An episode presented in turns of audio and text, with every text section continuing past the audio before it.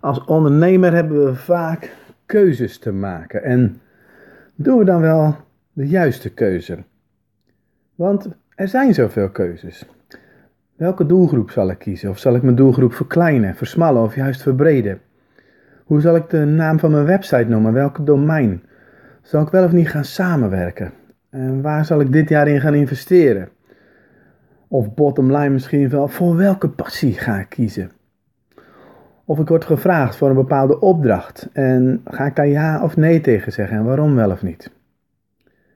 Nou, in mijn huidige praktijk of leven in mijn onderneming heb ik op dit moment te maken met ehm, wat ga ik met deze podcast doen? Ik heb namelijk een stuk of zes andere podcastnamen en, en onderwerpen waar ik ook mee aan de slag zou willen. Of bijvoorbeeld, hoe noem ik mezelf? Ik noem mezelf op dit moment business coach, maar ik, ik zie mezelf eigenlijk helemaal niet als business, business coach. Maar ik heb al een stuk of zes andere coachnamen, maar eigenlijk ben ik ook trainer. Ehm, ik heb ook een stuk of zes, zeven boeken die ik nog wil gaan schrijven. Eentje over passie, eentje over business, eentje over geluk. En zo kan ik nog wel eventjes doorgaan. Hoe kom ik tot keuzes? Daar wil ik je met deze podcast, met deze aflevering in inspireren. Maar voordat we erin gaan duiken, als je dit een leuk onderwerp vindt of als je er vaak tegenaan loopt, geef het dan een hartje. Als je de Hugo podcast leuk vindt en je wil meer luisteren, abonneer je dan via SoundCloud of via iTunes. En eh, als je een vraag of een aanvulling hebt, uh, geef dan gerust een, een, reactie. Onderaan het blog of onderaan de podcast zelf, waar je ook maar zit te kijken of te luisteren. Te, luisteren. en als je mij live wil ontmoeten, kom dan op 6 juli naar Expert Seminar, expertseminar.nl. Een dag geïnspireerd worden voor slechts 20 euro. Nou, wat is nou de oorzaak van keuzestress? Alles wat ik hierna ga zeggen is vooral mijn waarheid en dus niet de waarheid. Ik denk keuzestress voornamelijk gebaseerd is op angst. Angst dat als je het ene kiest, dat het andere eigenlijk beter was, het andere eigenlijk leuker was, dat het andere eigenlijk meer resultaat op zou leveren. Uh, ze noemen het ook wel eens FOMO, Fear of Missing Out. Dat is Eigenlijk meer de angst om iets te missen. Bang om de verkeerde keuze te maken. En hoe meer keuzes er zijn, des te moeilijker het dus wordt. En hoe kun je daar nou mee omgaan? Ik heb zeven keuzestressstrategieën voor je. En de eerste strategie, daar wil ik zo direct mee beginnen. En zeven strategieën, dat betekent ook weer kiezen. Ehm, nou, hoe gaan we daar dan weer mee om? Het is in mijn ogen goed om een aantal verschillende strategieën te geven. Waarom? Dat zal ik je eerst uitleggen. Ik geloof namelijk, sterker nog, volgens mij is dit gewoon echt waar, dat mensen verschillen. Dus ik kan je één strategie geven en die kan je volgen en dan kan je er vervolgens achter komen dat het voor jou niet werkt. Dus ik geef je een aantal strategieën. En misschien zijn er wel meerdere strategieën die voor jou goed werken. En dus ja, dit impliceert ook dat het goed is om het ook gewoon uit te proberen. Nou, strategie nummer 1. Die noem ik de wat eerst strategie. Nou, stel nou uh, dat je uh, verschillende boeken zou willen schrijven, in mijn geval. Dan, dan zou ik kunnen zeggen van, ja, maar wacht even. Um, ik moet dus kiezen dat geeft een gevoel dat je voor eentje moet kiezen en dat de anderen dus niet kunnen. Nou, met de wat eerst strategie betekent eigenlijk dat je dus niet gaat uitsluiten van ik kies de een wel en dus de andere niet. Nee, de wat eerst strategie geeft eigenlijk aan van ik ga eerst dat ene boek schrijven, zorgen dat het af is, zorgen dat het gepubliceerd is, zorgen dat de promotie loopt en dat die verkocht wordt. En dan pas ga ik het volgende boek schrijven. Ik heb het ooit een aantal jaren geleden gedaan dat ik twee boeken vlak na elkaar publiceerde. En dat is lastig. Kijk, je kan op zich wel meerdere boeken in eenzelfde periode schrijven, maar dan publiceren en promoten, dat is veel en veel lastiger. Dus je kunt beter dan in dat geval gaan voor de wat eerst strategie.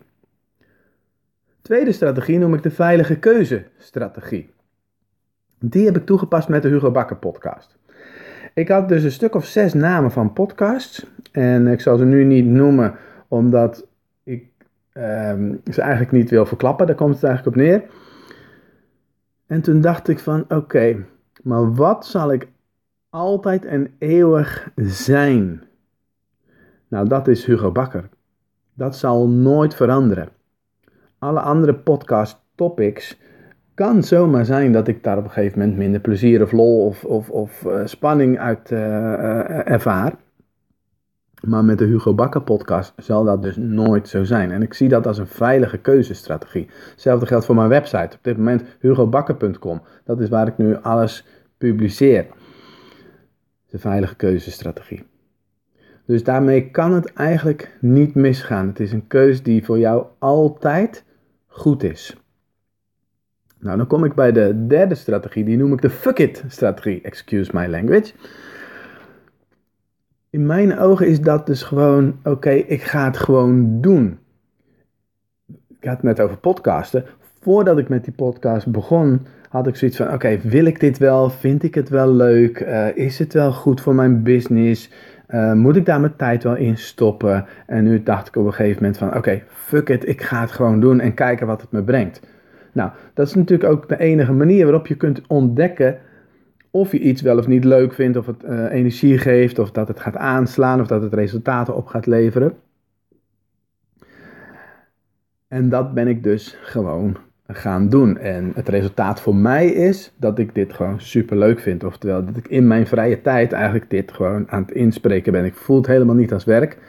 Sterker nog, ik hoorde van de week een aantal, uh, las van de week een aantal uh, reacties op internet en in de mail van Hugo dankzij jouw podcast ben ik zo geïnspireerd geraakt en heb ik die en die besluiten genomen. hey, dat had ook weer te maken met keuzestress trouwens. Vierde strategie. Dus we hadden één, de wat eer strategie. Twee, de veilige keuzestrategie. Drie, de fuck it strategie. Vier, de niet kiezen strategie. Je kunt dus ook op een gegeven moment, als je denkt van ja, ik weet niet wat ik wil, gewoon niet kiezen. Dan zeggen ze ook wel eens van ja, niet kiezen is ook een keus. Maar dan is het nog niet dat je links of rechts afgaat. Je blijft eigenlijk staan waar je nu staat. En wat mijn ervaring is, is dat er dan wel, uh, het leven gaat door, dingen gebeuren in jouw leven. En ik kijk heel erg met open blik naar het leven. Zo van, wat gebeurt hier nu eigenlijk? En waarom gebeurt dit nu? Als niets toeval is, wat zou dit dan kunnen betekenen? En soms krijg je hele mooie, ik noem dat dan knipoogjes van God. Maar misschien ben jij meer van het universum of de kosmos of, of atheïstisch, weet ik veel. Geloof je daar helemaal niet in, ook allemaal goed. Maar ik geloof in knipoogjes van God. Dat, um, dat er dus dingen gebeuren waardoor je denkt van nou, ja, dit vraagt toch eigenlijk wel dat ik links of rechts af moet gaan. Dat ik dus die keus gewoon te maken heb. Met andere woorden, je stelt je keuze nog een tijdje uit, je kiest niet. En je gaat kijken, wat gebeurt er om mij heen? Wat voor dingen maak ik mee? En um, wat mij daar ook nog wel bij helpt, dat is op zich al uh, strategie, bij wijze van spreken nummer 8, is gewoon even stilstaan, oogjes dicht en denken aan die keus en wat voor gedachten komen er dan binnen. Volgens mij, ik weet niet, dat vind ik heel filosofisch, maar gedachten, waar komen gedachten nou precies vandaan? Hoe kun je nu weten wat je over één minuut denkt? Mijn uiteindelijke conclusie is dat die gedachte alleen maar van God kan komen. En gedachten zorgen weer voor uiteindelijk voor acties en acties zorgen weer voor resultaat. Daartussen zit dan ook nog gevoel. En dus mag je ook luisteren naar die gedachten die gaan komen. Vijfde strategie is de zogenaamde waardenstrategie. Nou, wat is een waarde? Dat is iets wat jij waardevol vindt. Dus wat voor dingen vind jij waardevol? Dan kom je vaak uit op woorden zoals vrijheid, veiligheid, zekerheid, plezier, dat soort waarden. En als je dan een keuze te maken hebt en je denkt: oké, ehm, ik ga mijn doelgroep verkleinen of juist niet. Nou, wat geeft het jou? Als vrijheid heel erg belangrijk is, uh, je doelgroep vernauwen, hmm, geeft dat meer vrijheid of juist minder vrijheid? Hmm, hmm, hmm Ehm, wel of niet dat ene product kiezen of juist een heel breed productenpalet. Uh, als vrijheid dan een belangrijke waarde voor mij is, wat geeft dan wel of, of niet vrijheid? Wel of niet samenwerken, geeft dat vrijheid, ja of nee? Hmm. Andere waarden, veiligheid, zekerheid. Oké, eh, er komt een, uh, een, een, een, een opdracht van een groot bedrijf op je af. Zeg je ja of nee? Hmm. Als veiligheid en zekerheid belangrijk zijn voor je. Moet ik stoppen met uh, zelfstandig ondernemer zijn of moet ik voor die baan die aangeboden wordt kiezen? Veiligheid, zekerheid. Hmm, wat is belangrijk voor je? En dat kan helpen om een keus te maken. Dit is een um, ja, strategie die jou natuurlijk soms wel uh, op een verkeerd pad kan brengen. Want ja, ondernemen en veiligheid en zekerheid, dat gaan per definitie niet echt goed bij elkaar. Dus ja, hoe ga je daar dan weer mee om? Dus het is iets wat ontzettend kan helpen.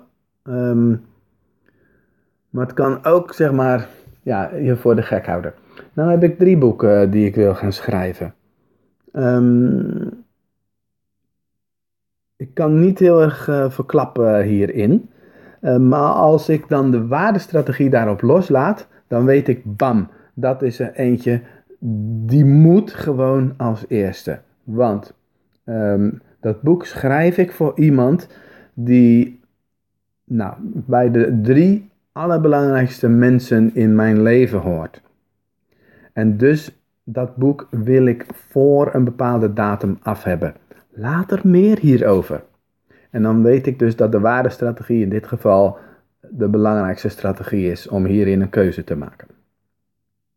Zesde strategie. Dus we hadden 1 de wat eer strategie, 2 de veilige keuzestrategie, 3 de fuck it strategie, 4 de niet kiezen strategie, 5 de waardestrategie en 6 de 2 van 3 strategie.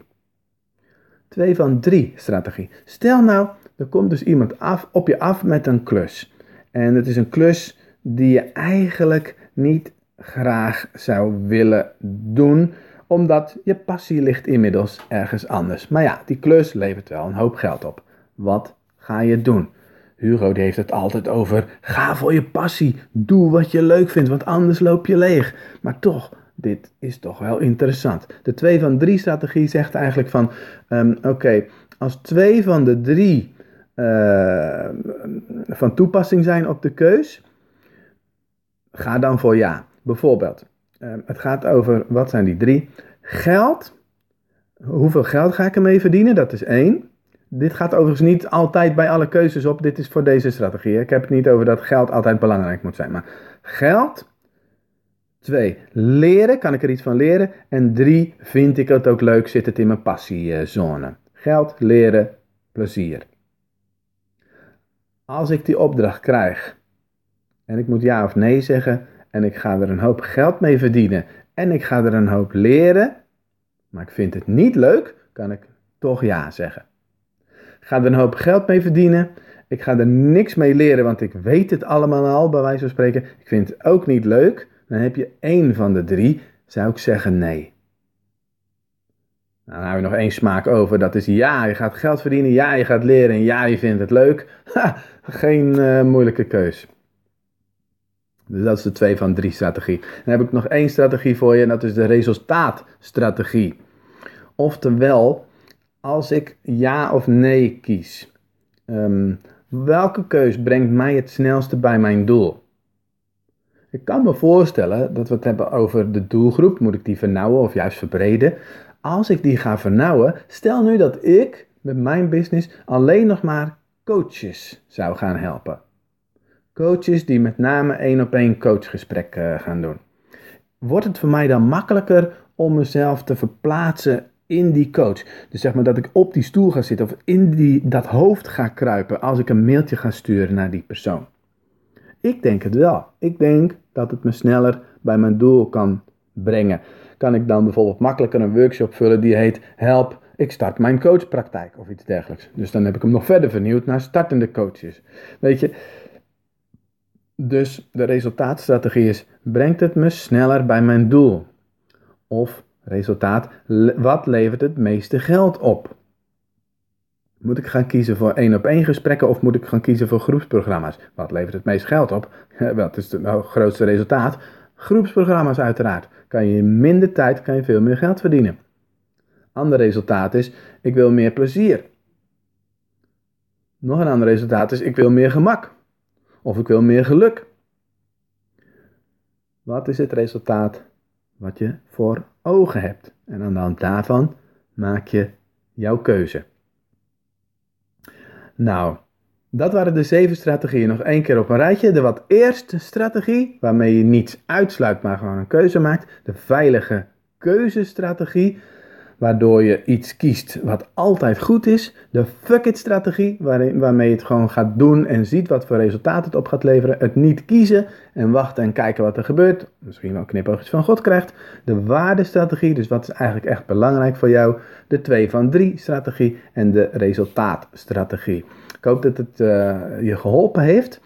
Als je mijn podcasts wilt volgen, super, abonneer je dan.